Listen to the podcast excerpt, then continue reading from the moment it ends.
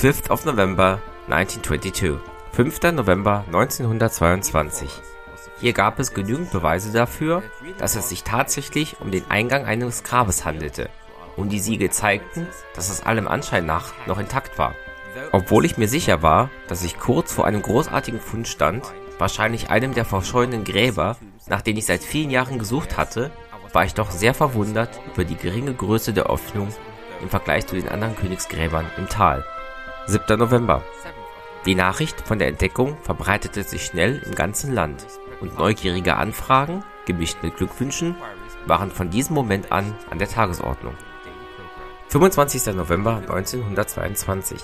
Als wir den Gang freiräumten, fanden wir unter den Trümmern zerbrochene Scherben, Siegel von Gefäßen und zahlreiche Fragmente von kleinen Gegenständen.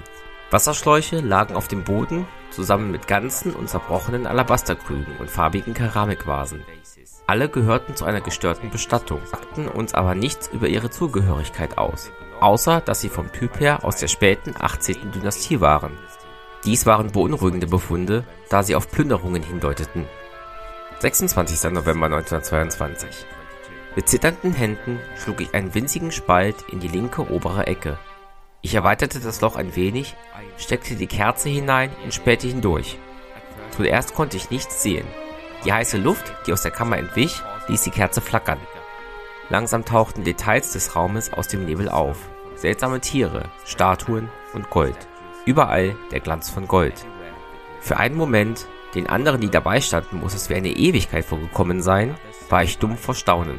Und als Lord Carnarvon, der es nicht mehr aushielt, sich besorgt erkundigte, können Sie etwas sehen? Konnte ich nur mit Mühe die Worte Ja, wundervolle Dinge herausbringen. It was all I could do to get out the words Yes, wonderful things.